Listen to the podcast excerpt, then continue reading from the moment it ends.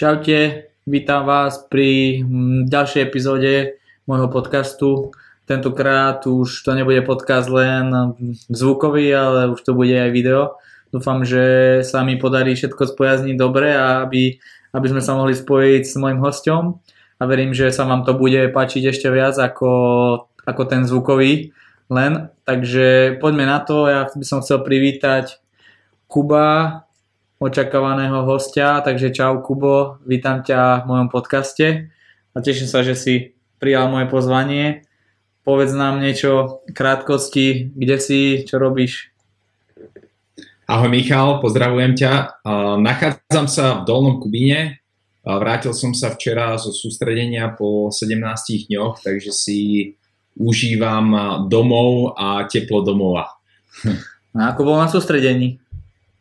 Super, super. Uh, boli sme m, vlastne s freestyleovými snowboardistami a lyžiarmi uh, na Štubaji, na Ladovci. Uh, mali sme takú výnimku trénovať, takže bolo to zaujímavé byť sám na Veľkom Ladovci a trénovať v parku.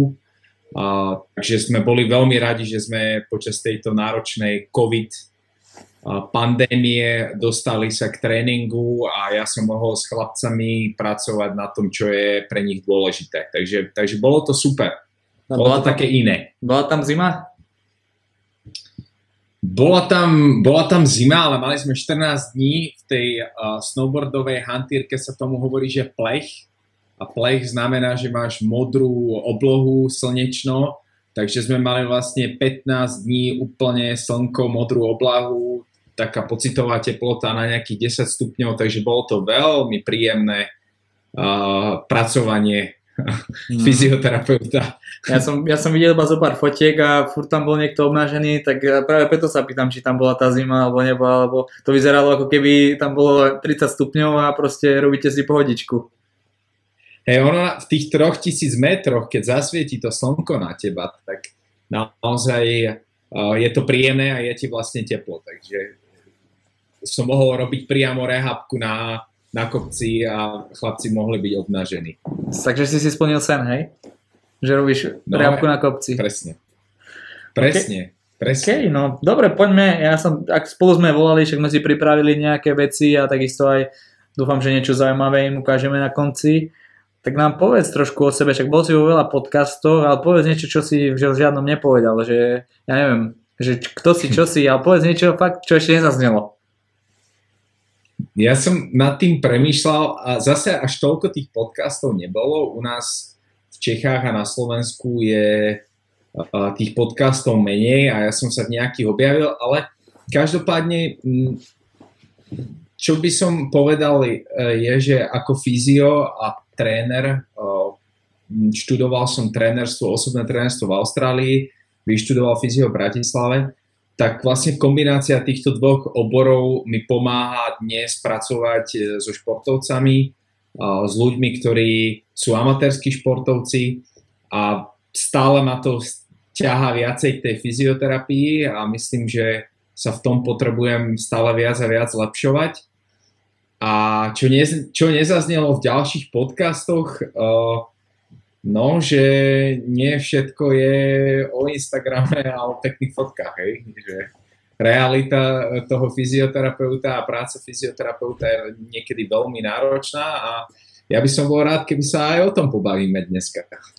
Tak ja viem, že sa iba, iba o tom pobavíme, lebo však o metodikách a o neviem čom ostatnom už bolo, už bolo rečí veľa a ja práve by som chcel sa porozprávať o takých témach, ktoré sú možno nejakým malé tabu, možno pre niektorých, možno pre niektorých nie.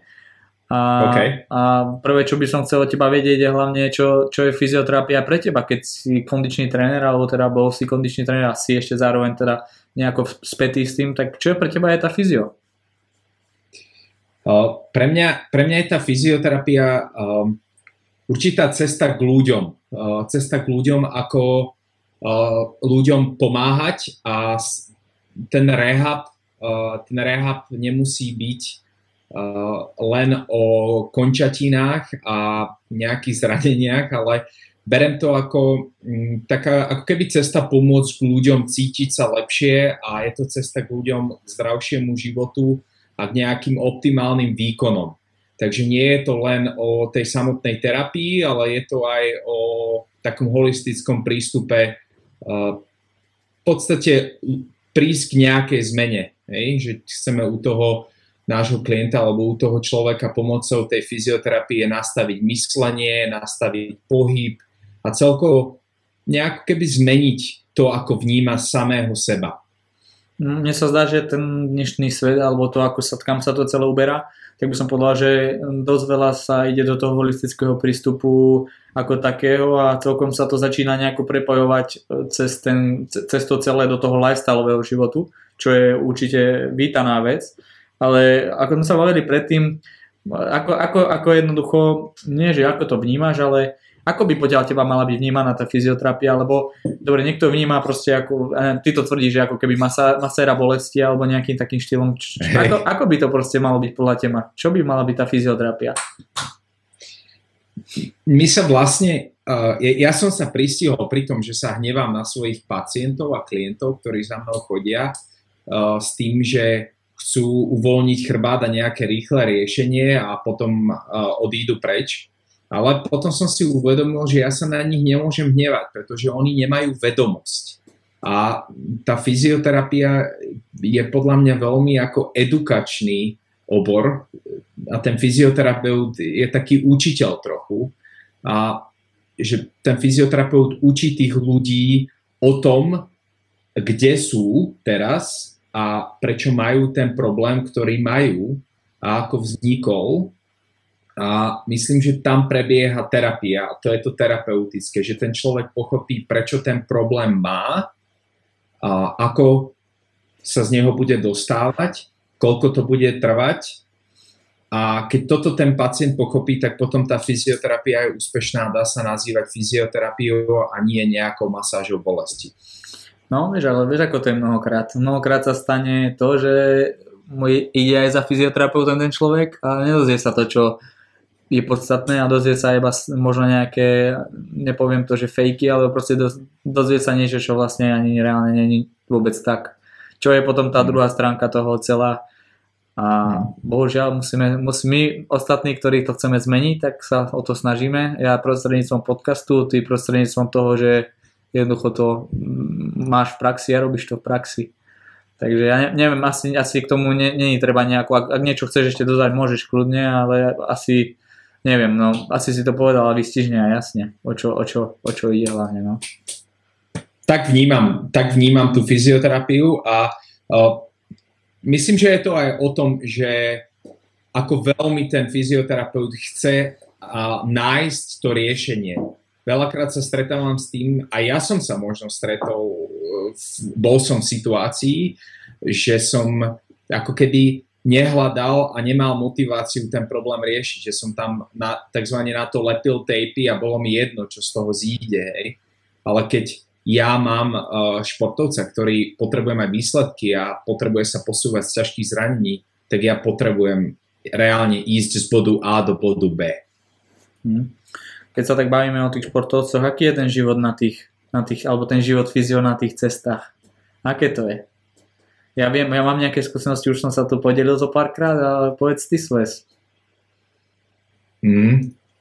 Je, to, je to výzva. Je to výzva, je to život trošku mimo komfort, uh, aby poslucháči a aj ty ste mali predstavu, myslím, že v roku 2018 a 2019 som bol v priemere okolo 4 mesiacov mimo domov. Hej.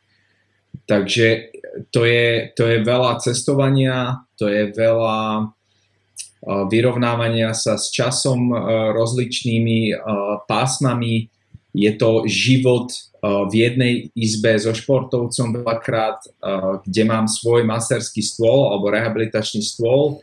Takže je to veľakrát výzva takýto život viesť, pretože nie je to len o tej terapii. Hej? Že ja nespravím terapiu a ten človek odíde, ale ja spravím terapiu a najbližších 24 hodín som stále s ním.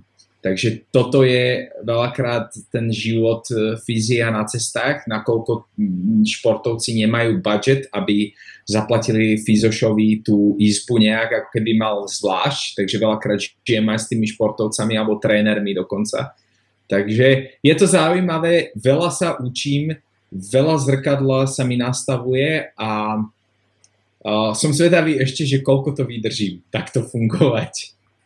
No, ja neviem, ja som v tej situácii, že ja už ako, ja som rád, že trošku, že som mimo toho, ale keď presne toto hovoríš, presne mňa toto najviac štvalo, že napríklad ja niekde bývam hej, a zober si, že podobne obývali tie hračky. A napríklad ja, ja som hey. nemohol reálne niekoho odmietnúť, že proste som si chcel oddychnúť, lebo vlastne oni videli, že moje auto tam stojí a ja som doma a proste robím, ja neviem, že ležím doma, alebo ja neviem, čo si oni môžu myslieť. A potom vieš, ako, ako, ako človek, chceš si oddychnúť, ako to odmietneš, keď vlastne on vidí, že tam to auto je, že sa nemôžeš povedať, že som mimo, som mimo niekde, takže ako to ti, to ti akože gratulujem k tomuto a asi, asi to není vôbec príjemné. No vieš, lebo to je všetko o tých fotkách a o tých uh, veciach okolo toho, každý vidí teraz, že si bol na Štubaji krásne, išiel si tam, išiel si tam, ale nikto nevidí to proste, čo tam reálne robíš. Presne tak, no. Uh, ale zase tá, tá pridaná hodnota toho a všeobecne, že ja som nevedel, čo je za tým. Ja som nevedel, čo je to byť fyzio profi športu. A keď, keď to dobre vyzerá, tak reálne za tým je veľa práce, veľa odriekania a dríny, i keď to znie kliše, ale je to tak, že to nie je ľahké a nemyslel som si, že až takto ma to preskúša a boli obdobia, kedy som si povedal, že kámo, toto bol môj sen a ja to začínam nenávidieť. Že vlastne ten môj najväčší sen sa stal takou mojou najväčšou traumou a, a musel som sa z toho nejak vyliečiť a pochopiť v prvom rade, prečo som s profesionálnym športom robiť chcel a čo je moja motivácia, prečo v tom športe som. Takže nie vždy je to rúžové a chce to prácu po tej mentálnej stránke starať sa o seba viacej. Taká mentálna hygiena, je strašne dôležitá v takomto prípade, keď fyzioterapeut chodí veľa s tými športovcami a je veľa mimo svoju ordináciu a domov. No, vieš, ako som ti povedal, keď, keď nás to raz prestane baviť, tak pôjdeme robiť solárne panely do Nemecka na rok. Presne tak. Odrobíme rok, nebudeme rozmýšľať a za rok sa vrátime a reštart kariéry fyzioterapeuta. Takže aj to je cesta. Pre, presne, ja mám takú zálohu teraz, že si s mojou priateľkou chceme otvoriť v Dolnom Kubíne kaviareň Takže keď, keď tak budem robiť latečka a potom uvidím, čo bude. No, tak potom ti poradím niekoho, kto ti spraví peknú zasteru. Dobre, dobre, dobre. A to, ten, čo mi robil tieto trička, aby som mu trošku reklamu spravil. Dobre, dobre. dobre. No, dobre. Dúfam, nebudem poľať chrbát z toho, jak budem furt stáť. Nevadí, budeš si vedieť pomôcť fyzioterapeut. No, my, my sme si však volali predtým, alebo teda aj písali a nejaké témy sme spolu rozobrali, ktoré by som chcel, aby sme prešli.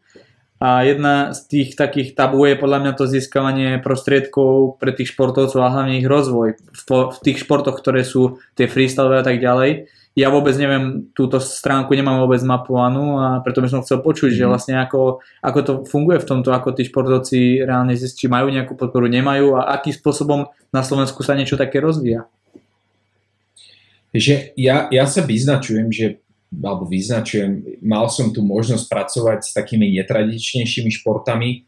Uh, tradičné športy považujem za basketbal, fotbal, hokej u nás. Ja pracujem so snowboardistami, lyžiarmi, skatermi, BMX cyklistami, uh, mountain bikermi, uh, ski alpinistami, takže sú to športy, ktoré napríklad na letnej olympiáde budú prvýkrát.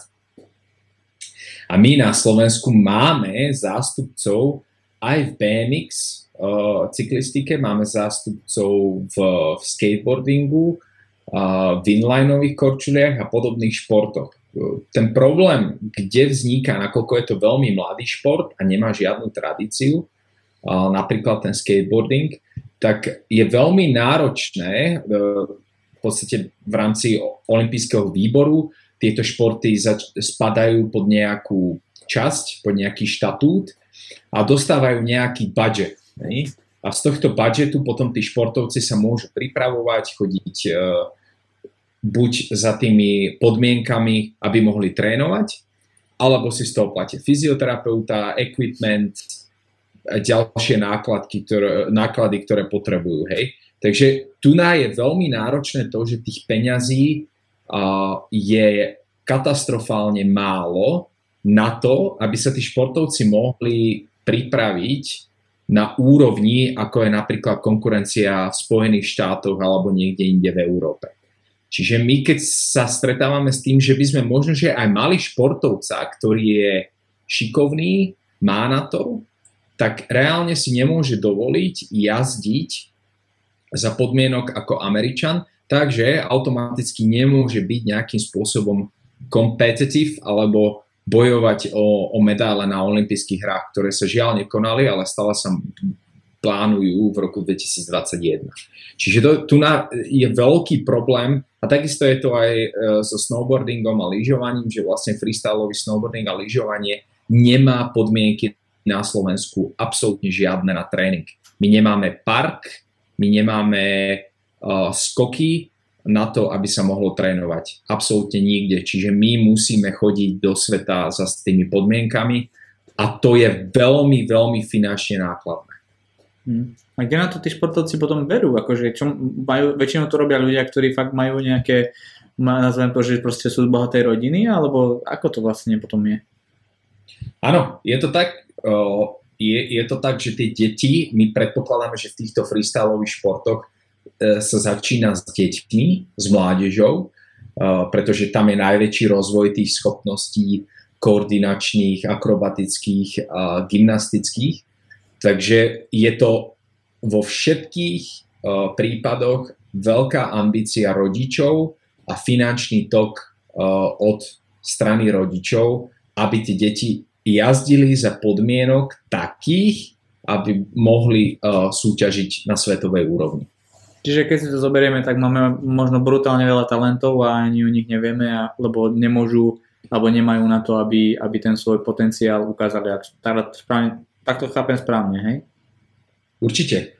Tak uh, zober si Rakúsko, hej, že samozrejme Rakúsko má trošku iné hory, ale že je tam 10 miliónov obyvateľov a bavíme sa o tom, že majú z čoho vyberať a majú olimpijskú výťazku vo freestyle snowboardingu a majú podmienky pre tých športovcov neuveriteľné. Hej. Samozrejme majú trošku viacej toho snehu a aj lepšie možnosti, ale u nás na Slovensku sa bavíme o tom, že teraz máme štyroch uh, jazdcov, ktorí jazdia vo freestyle snowboardingu a lyžovaní a reprezentujú e, Slovenskú republiku na svetovej úrovni. Hmm, tak to je masaker, no. tak asi, asi, asi, ale tak je to, je to obraz toho celého, o čom sme sa bavili, aj, sa, aj teda my sme sa o tom bavili, ako s tou naďou, proste je to, zober si, že je to proste šprinter, ktorý je svet špička, hmm. alebo nejaká európska, reálne tá podpora a všetko to okolo je slabé. Čiže keď sa potom pozrieme, že ten šport je možno nejak, pre niekoho nezaujímavejší a potom to tak ako je asi, no je to asi tak normálne, že to takto vyzerá. Bohužiaľ, samozrejme. No. Tieto freestyleové športy potom majú veľký support uh, z veľkých firiem. Uh, energetické nápoje sú v tomto známe, že sponzorujú takýchto športovcov. Čiže ty keď vystrelíš ako talent, tak v nejakom veku si ťa podchytí uh, svetoznáma značka energetického nápoja a potom tam už máš nejaký support. Ale my sa bavíme o tom, že ty už musíš mať výsledky na to, aby o teba nejaká veľká nadnárodná spoločnosť mala záujem a pomohla ti finančne v tom, aby si mohol uh, jazdiť na ľadovce a, a mať v podstate budget na to, trénovať a, a cestovať za tými podmienkami. Koľko si myslíš, že je taký budget na jednu sezónu? Koľko je to? Keď chceš mať nejaké sústredenia, chceš ísť na nejaké súťaže, e, technika, všetko dokopy, čo to má? Ja, ma, zabavím ma, koľko, koľko to stojí, lebo však viem, ako sa orientujú, neviem, keď chceš snowboardci kúpiť a tak ďalej, ale ako to je proste s takýmito vecami? Keď sa bavíme o ročnom budžete, tak uh, sme na 100 tisíc eur. Hmm to je slušné. Aj keď sa bavíme, fyzoš, cestovanie, dosky, hotely, štartovné, parky, tie parky, kde skáčeš, tam sa platí za tú session, za to, že si tam a hej, potrebujú postaviť ten skok, aby si tam mohol otočiť nejaké salta. Čiže to sú obrovské pálky, hej.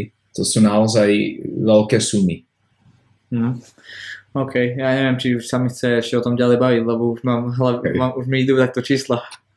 Hej, hej. OK, ja by som chcel než povedať divákom, že ak by počuli nejaké zvuky, tak ja som u seba v robote a som v športovej hale, takže tuto hrajú nejaký basket alebo niekto, tak aby vedeli aspoň, že niečo takéto môžu počuť vo vzruchových mikrofónoch a že to je fakt real, že to není fake celé toto video. Hej, Takže OK, no poďme, poďme na rubriky a potom sa pustíme do, do hlavnej témy nášho podcastu. Tak povedz nám, čo sa ti najviac nepodarilo. oh boy.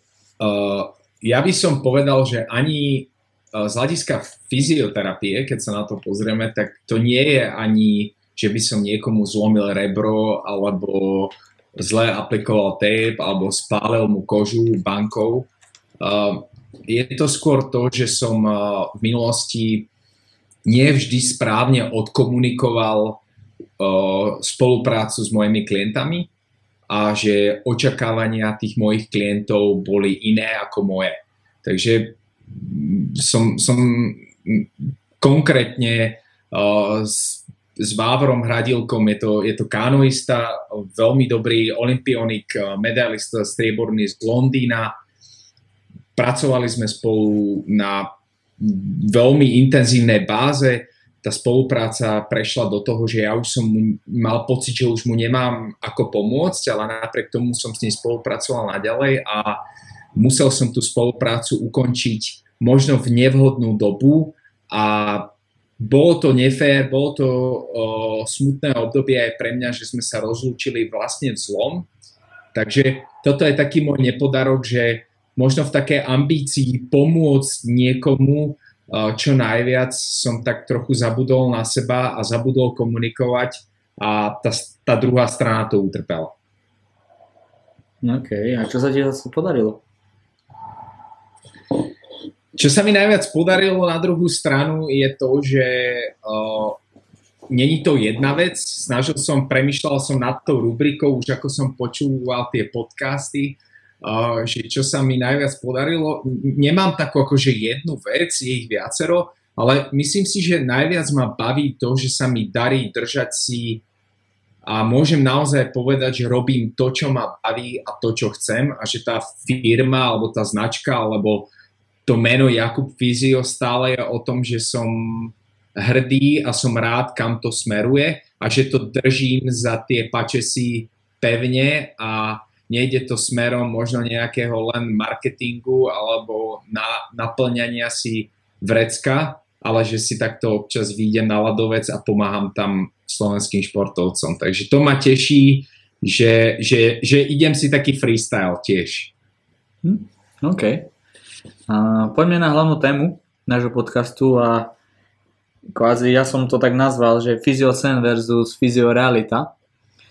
A Okay. Povedz, mi, povedz mi, čo je pre teba, fyzi, nie že fyziocen, ale ako by to podľa teba malo vyzerať napríklad v tej spolupráci s tými trénermi a tak ďalej a ako je vlastne, ako to vyzerá v realite. Čiže povedzme ten sen, ktorý máš a Hmm. povedzme tú Hmm. realitu, ktorú zažívaš. O, ten sen je, že ten fyzioterapeut bude uh, pracovať v týme, ktorý má podmienky uh, trénovať, má podmienky uh, súťažiť a že bude mať veškeré možnosti ovplyvňovať to telo klienta a uh, bude mať výsledky z toho. Realita je taká, že minimálne uh, je v tom športe dosah na toho klienta alebo na toho športovca, pretože ten športovec má, je veľmi prehúlený z toho trénovania, takže fyzioterapeut hasí problémy a, a snaží sa vyklúčkovať v tom všetkom chaose uh, športového tréningu a veľakrát je naozaj ten fyzioterapeut masér, dobrý psychológ a podržtaška s vodou. OK, to, to, to, ten posledný výraz sa mi páčil najviac zatiaľ z toho, čo si povedal.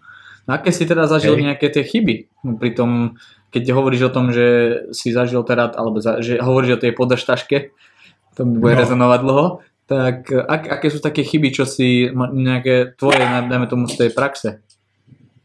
uh, tie chyby, ktoré, ktoré tam sú, uh, si myslím, že uh, Roman Švantner bol v jednom z podcastov a hovoril o, o diagnostike a nejaké rediagnostike alebo znovu testovaní. A ja s Romanom v tomto súhlasím, že aj vo fyzioterapii a v samotnom tréningu sa s týmto často stretávam, že športovci trénujú do nemláta, trénujú v podstate každý rok rovnaký cyklus za rovnakých podmienok. Je jedno, či je to dievča, chlapec, ak trénujú v tréningovej skupine. Je, je jedno, aký je vekový rozdiel. Všetci idú rovnaké bomby a naplno a nehľadí sa na to, aký to má dopad na toho športovca a očakáva sa takéto staré známe, že uh, nezahučíš, nedáš, alebo čím viacej, tak uh, tým lepšie. Hej? Takže no pain, no gain je vlastne bullshit, s ktorým sa ja stretávam a bojujem a reálne to k ničomu nespeje a väčšinou to speje k tým negatívnejším veciam ako pozitívnym. Takže by si povedal, že tá diagnostika, súhlasil by si teraz s Romanom, že, že to je niečo, čo najviac chyba v tej, nazveme to v, tej, v tom športovom výkone alebo v tom, ako, ako ho zlepšiť a ako posunúť toho športovca na úplne iný level, ako je doteraz. Určite. Príkladom je, že ja keď sa napríklad opýtam, že máme nejakých uh, športovcov, že ten športový výkon trvá nejakých 60 až 90 sekúnd. Hej? A teraz uh, tréning toho výkonu je nejaký intervalový tréning, dajme tomu 10 setov, 60 sekúnd naplno, hej? 60 sekúnd pauza k tomu. A ty keď sa opýtaš trénera, že prečo to robíme a prečo ich je 10 a nie 6, tak veľakrát dostaneš odpoveď, pretože sme to tak robili vždy. Uh, není tam, že pretože ten a ten športovec má taký a taký laktát v šiestom sete, ten a ten športovec potrebuje pracovať na aerobnom prahu trošku viacej ako ten druhý športovec, ktorý potrebuje pracovať skôr na nejakej funkčnej sile alebo nejakej dlhšej vytrvalosti ako je 60 sekúnd. Proste máme tréningovú skupinu, tak tu všetci pôjdete všetci to isté do nemláta a odpováš si sťažovať. Hej. Toto je to, čo mňa trápi a z hľadiska fyzioterapie na konci dňa máme športovcov, ktorí majú nesmierne preťažený centrálny nervový systém, osový aparát, zápaly v tele, čiže metabolický stres a to vedie k ruptúram uh, svalových štruktúr uh, a, a časom môže viesť k úplnému vyhoreniu toho športovca a my, my tu mrháme potom nejakým talentom. Hej. A myslíš, že to je spôsobené egom alebo nevedomosťou? Oboje. Myslím si, že tí, tí, a zase na tú obranu tých trénerov, že pracujú za žiadne peniaze, uh, sú veľa mimo domov, sú to chlapi, ktorí už majú rodiny a sú starší veľakrát. Keď si pre, zoberieš priemerný vek uh, trénerov v Českom atletickom zväze alebo Slovenskom, to sú chlapí veľakrát po 50 ktorí celý život obetovali atletike. A ja sa im nečudujem, že sú vyhoretí, pretože uh, z tých peňazí a z toho, že tomu tej atletike dali veľa napríklad, tak sa im až toľko nevrátilo, tak sa im nečudujem, že nechodia na drahé kurzy a nevzdelávajú sa a nemajú okolo seba tým, pretože mladí chlapci, jak ty a ja, radšej pôjdu robiť do fitka alebo otvoria si svoj vlastný biznis a budú zarábať super peniaze a majú na háku nejakú atletiku.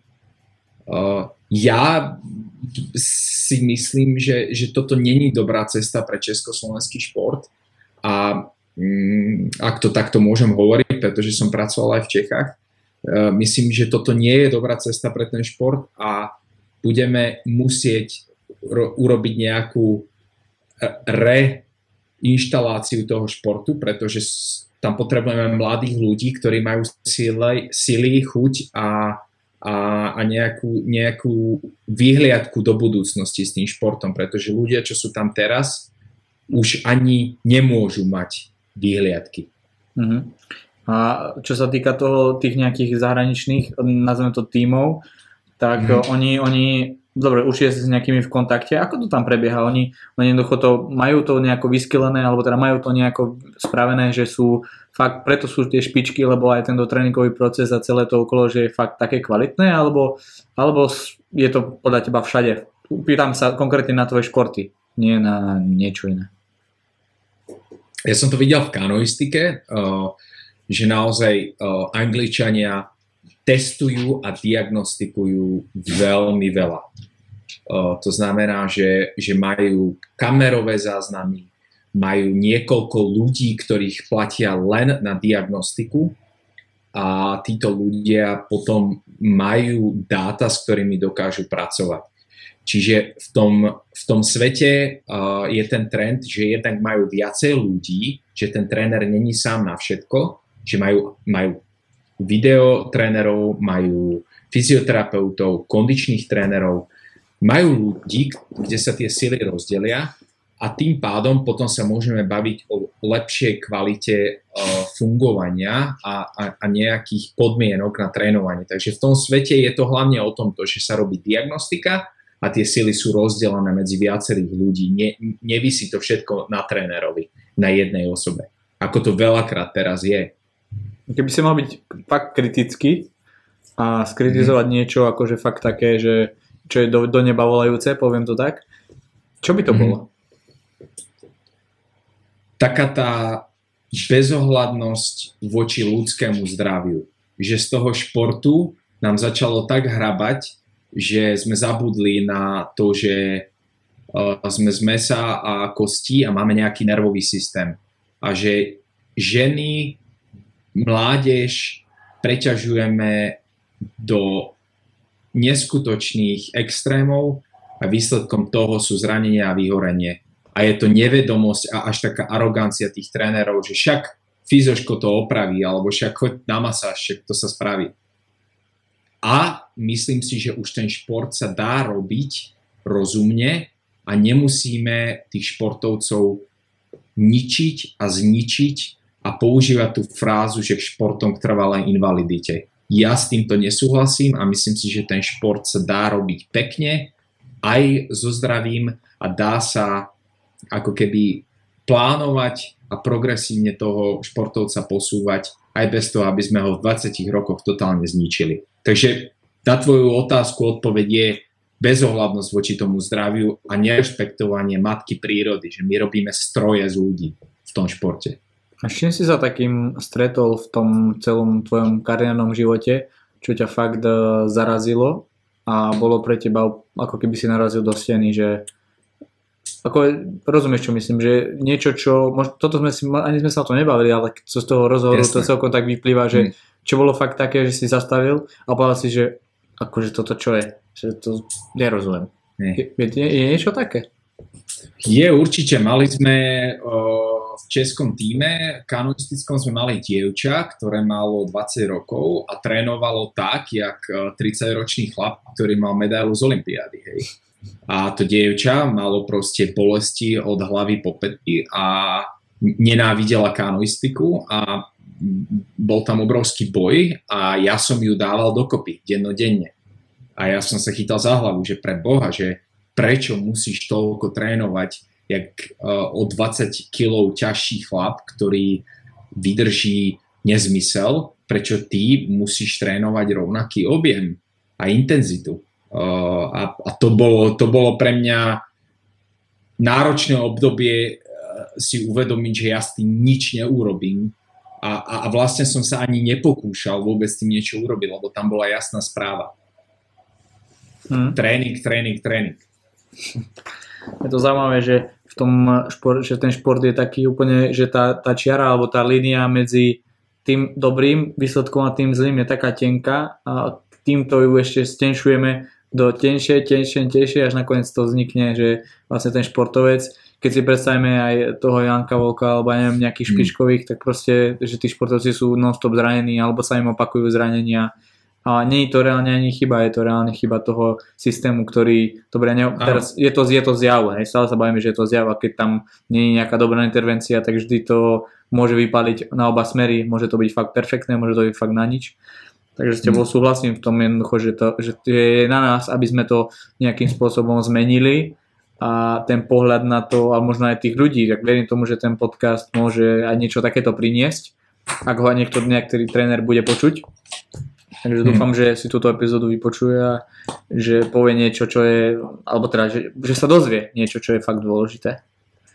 Takže... Pozri, ja, ja by som to uviedol na pravú mieru, že ja tu nechcem znieť premudrelo, ak sa robí všetko zle, ale tá diagnostika je hrozne dôležitá v tom slova zmysle, že my máme už možnosti, uh, keď už to nehovoríme len na pocit, že jak sa cítiš od 1 do 10, my dneska vieme merať saturáciu kyslíku vo svalách.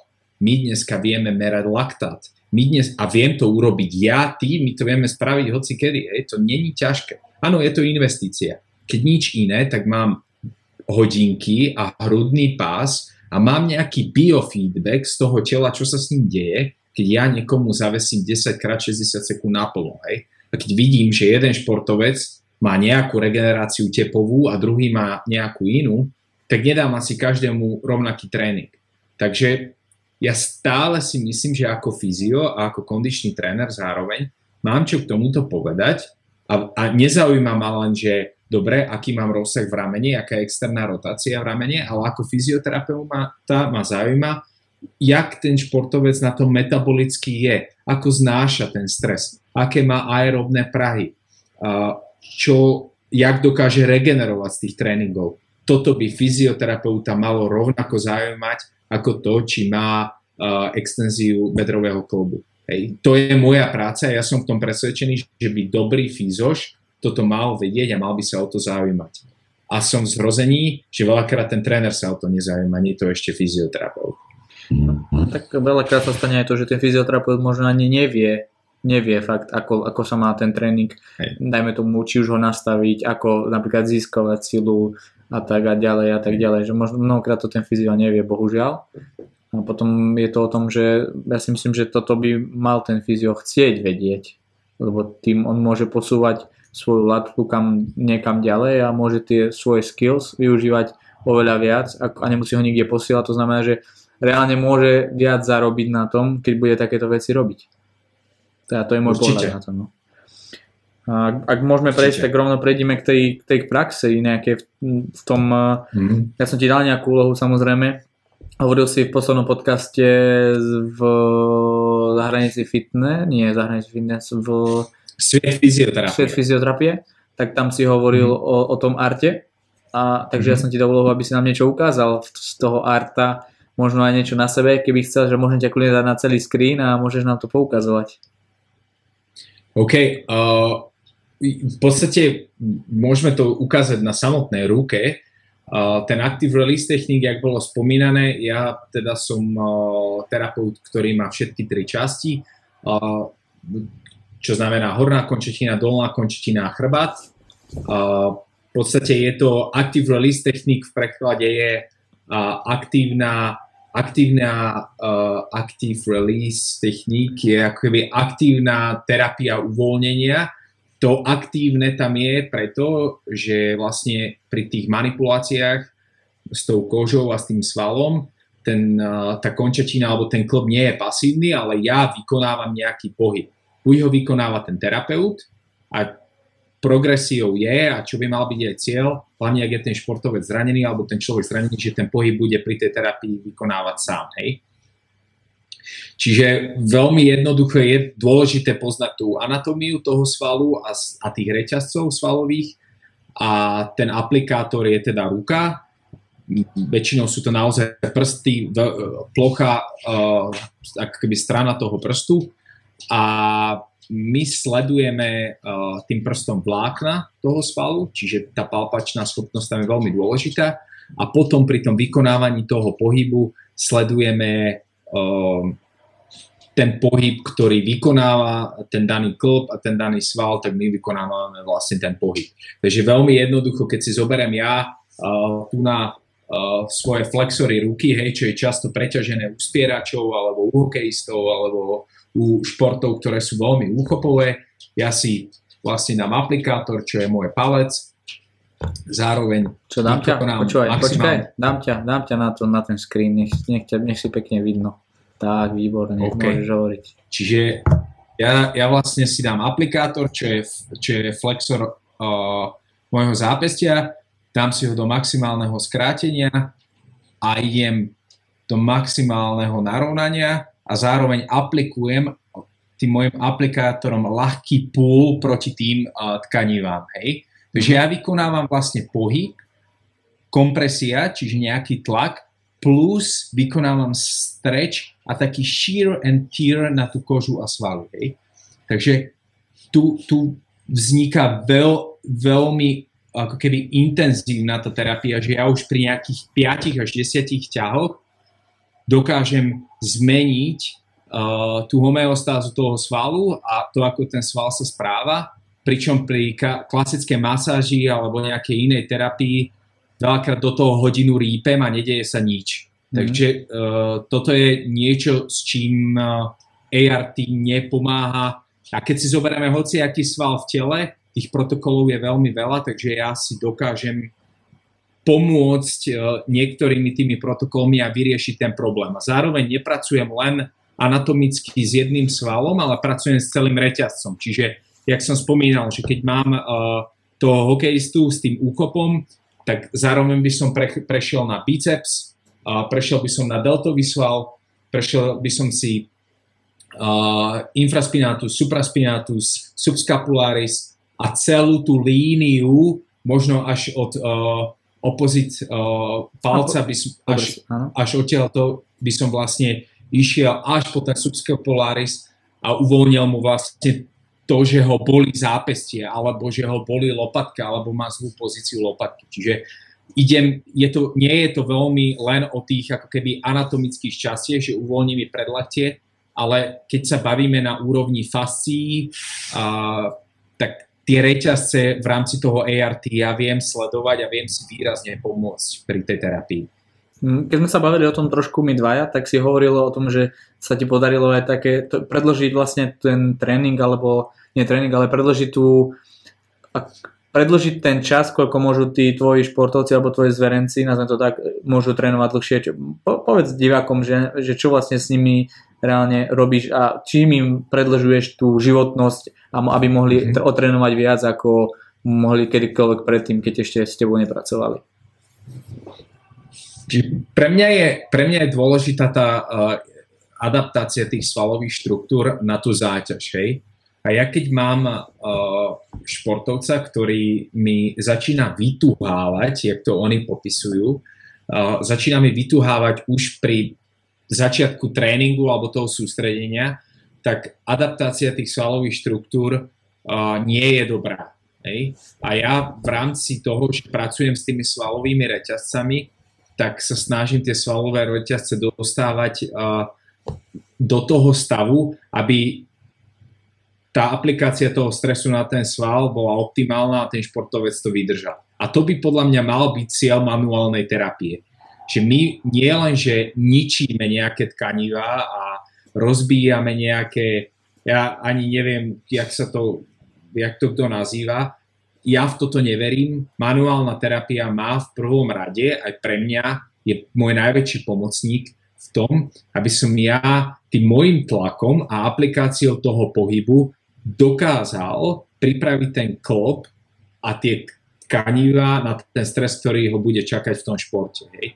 Čiže keď sa bavíme konkrétne o Samovi, uh, Samo Jaroš je snowboardista náš, uh, vicemajster sveta juniorský, tak teraz mal ťažké, no ťažké, mal pád, ktorý bol trošku horší, našťastie sa mu nič nestalo, ale výrazne sa mu preťažilo pravé bedro, pravé koleno, išlo to cez rôzne svalové reťazce, takže čo sme my robili v lanovke, uh, večer, ráno, tak ja som vlastne dostával ten klop do maximálneho skrátenia, maximálneho uh, naro- ako keby toho, toho pretiahnutia toho svalu a do toho maximálneho rozsahu toho klobu a aplikoval som tam buď moju ruku alebo banku alebo čokoľvek Mhm. a získaval tak nový rozsah a cieľom je, veľmi primitívne povedané, zmeniť to, ako sa to tkanivo správa. Dostať ho do trošičku iného homeostázy. Hej? Takže toto je to, čo mne pomáha, hlavne ART, v tom, že, že, že dokážem to aplikovať hoci kde, nepotrebujem na to stôl a v podstate je to veľmi aktívne a pre ten šport je to okamžitý prenos. Hm, to je fakt, ja to nepoznám napríklad, lebo nepoznal som dovtedy, kým som nepočul ten podcast a celkom sa mi to páči a určite chcem do budúcna hm. sa niečo od teba priučiť v tomto, takže verím, že mi dáš nejaké súkromné hodiny. Budem rád, určite.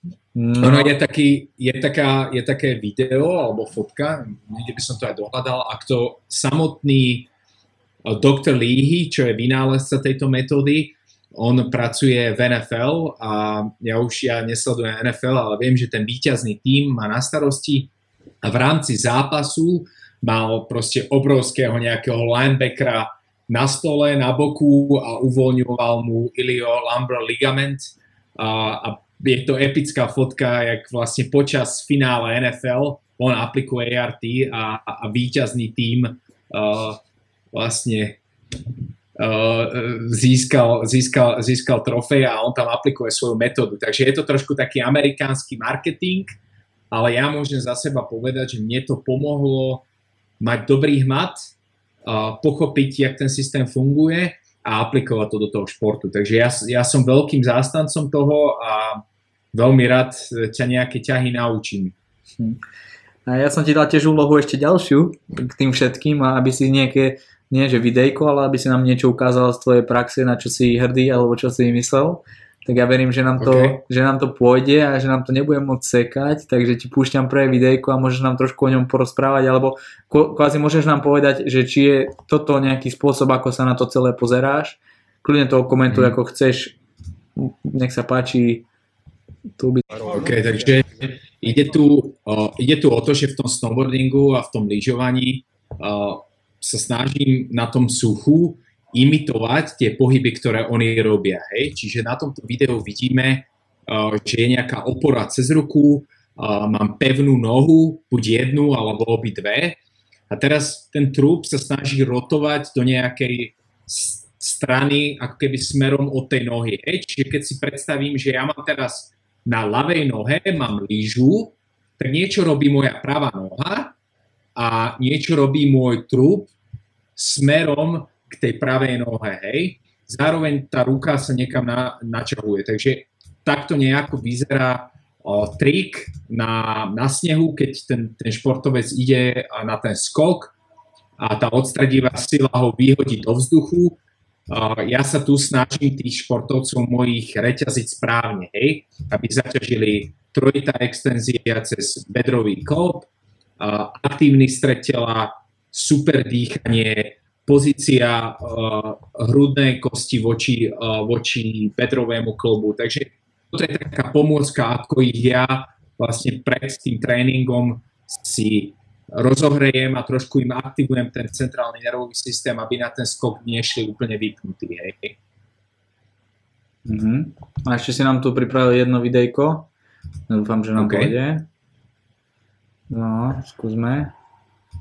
Čiže tu, na, tu nás so samom robíme uh, rotáciu pomocou kladky, čiže v tej ľavej ruke drží kladku, zároveň tá červená guma na ľavom kolene mu robí odpor smerom dnu.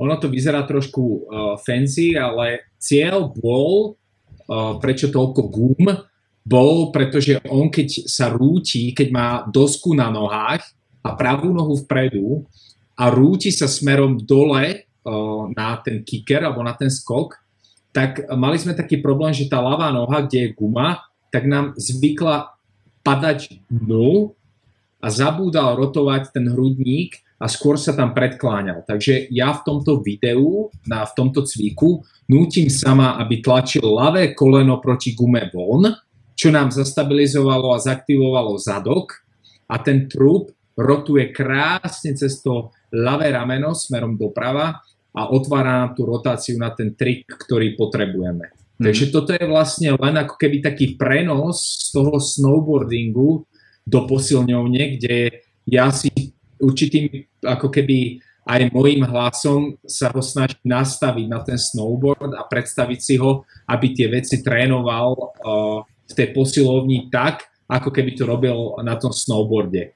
A bo, zo začiatku to bol taký ako keby, že však vyskúšame, ale naozaj uh, on je šikovný a dokáže to na ten sneh preniesť, že to koleno ľavé a tá rotácia cez to ľavé rameno je tam, kde má byť a skáče tak lepšie triky, pretože ten snowboarding je o tých rotáciách. Čiže čím viacej ja tých rotácií v tom vzduchu spravím, tým lepšie ohodnotený ten trik je a na to ja potrebujem telo, ktoré je zreťazené, aktívne, aktívny stred, zastabilizované a vyzerá to dobre. Hej? Čiže keď my vidíme nejakú patológiu výraznej flexie trupu, zlej extenzie bedra, valgozity kolena, tak aj tá rotácia na tom snowboarde bude zlá a nie len, že ten trik bude zlý, ale veľakrát to spôsobuje veľmi ťažké pády a veľmi zlé zranenia, pretože ten športovec tam nebol dostatočne spevnený v tom vzduchu a zranil sa. Takže moja úloha v tom týme samovom je uh, zlepšovať tie reťazce a, zaktivovať ho tak, aby mohol fungovať na tom snehu lepšie. Ďakujeme ti za túto vsúku praktickú. A plynule môžeme prejsť na otázky divákov a zase mali možnosť, takže ja tu zaraz, keďže mám k dispozícii tento fantastický program, tak to tu pekne buchnem. A tu máš prvú otázku. Uh, aký si bol študent? Mr- mizerný veľmi mizerný študent. Eh, ja som nemal rád školu, ja som nemal rád autority, ja som sa zle uh, bifloval, ja som sa nevedel biflovať, niekedy veci nedávali logiku, tak uh, to bolo zlé a rovnako aj na vysokej škole som trpel, že som musel biflovať sa chirurgiu a, a, a ginekológiu a podobné veci. Uh, boli predmety na funkčná diagnostika lokomočného systému, s doktorkou Musilovou, úžasný predmet, ktorý ma veľmi bavil. Takže veci, ktoré ma bavili, kde som videl zanietenie toho pedagóga, uh, tak to bolo super. To, to boli dobré predmety, do, dodnes mi pomáhajú v mojej praxi, ale študent som dobrý nebol. OK, poďme na druhú otázku. To sme trošku prešli, to vlastne nie, to sme neprešli. Aký, ako vyzerá ten tvoj deň na tom výjazde? Skús povedať. No na tom výjazde záleží, o, s, jaký máme, že či to je súťaž, alebo je to tréning. Takže tá súťaž je väčšinou, že sa toho robí oveľa menej. Takže na tej súťaži toho športovca ja si potrebujem dobre rozcvičiť, a zabezpečiť, že sa cíti dobre. Riešime samozrejme aj veci, že či magnézium, či má dostatok vody, či má dostatok jedla na ten kopec. A potom samozrejme robím tú rozcvičku s nimi na tom kopci alebo ešte na hoteli, to záleží podľa transportu. No a potom je samotný pretek a po preteku, či už je to kvalifikácia, semifinále, finále, vždycky máme fyzio v rámci stolu na izbe, takže v tých večernejších hodinách ja pracujem, uvoľňujem to, čo treba, zaktivovávam to, čo treba, Máme k dispozícii lymfodrenážne gate, Normatek, elektroliečbu, máme celkom dobrý, dobré vybavenie na tú regeneráciu, aby tí športovci boli ready na ten ďalší deň. No a takto vyzerá ten, ten závodný deň. No. A v rámci tréningu robíme aj nejakú potom silu, uh, alebo nejaké, nejaké spevňovanie v gyme alebo s vlastnou váhou, takže to tiež býva väčšinou v tých večerných hodinách.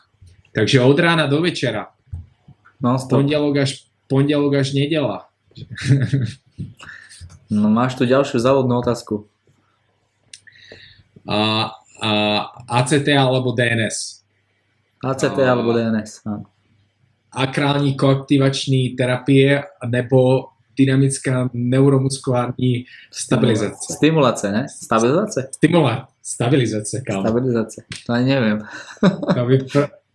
no, ja nemám k tomuto názor, ja nemám uh, kurz uh, akrální koaktivační terapie, mám, som uh, vlastne certifikovaný DNS tréner, takže k dns sa viem vyjadriť, ale k ACT nie, takže táto otázka neviem, či bude pre poslucháča zodpovedaná. Ale za DNS som uh, veľký príznivec a stále sa v tom smere vzdelávam. OK, takže DNS. DNS. Ďalšia otázka bola top fyzio kniha. Nejakú, čo máš, môže, ho, ho, teda host, ten uh, konkrétny človek sa pýtal na hokejovú nejakú, ale môžeš ľudne povedať nejakú top knihu fyzio, ktorú vnímaš ty, že by bola prospešná, aby ju poznali aj druhí ľudia. Fúha, uh, ja skôr som že ľudia by si mali prečítať knihu o tom, ako komunikovať s ľuďmi a nadvezovať vzťahy, ale to by mal fyzioterapeut vedieť viacej, ako si uh, na, nabiflovať uh, funkčnú diagnostiku. Ale napríklad, keď je tu známka pre hokej, tak uh, kto je veľký priekupník v tréningu a aj v takej ako keby rehabilitácii v hokeji je Mike Boyle. Mike Boyle má skvelé knihy, Myslím si, že to prečí hociakú inú fyzioterapeutickú knihu, čo sa týka hokeja. A kto pracuje s hokejistami a chce riešiť zranenia hokejistov, tak um, Mike Boyle má dve knihy, jedno staršie a novšie vydanie, určite treba pozrieť. To za mňa určite naj, najlepšia literatúra v rámci hokeja.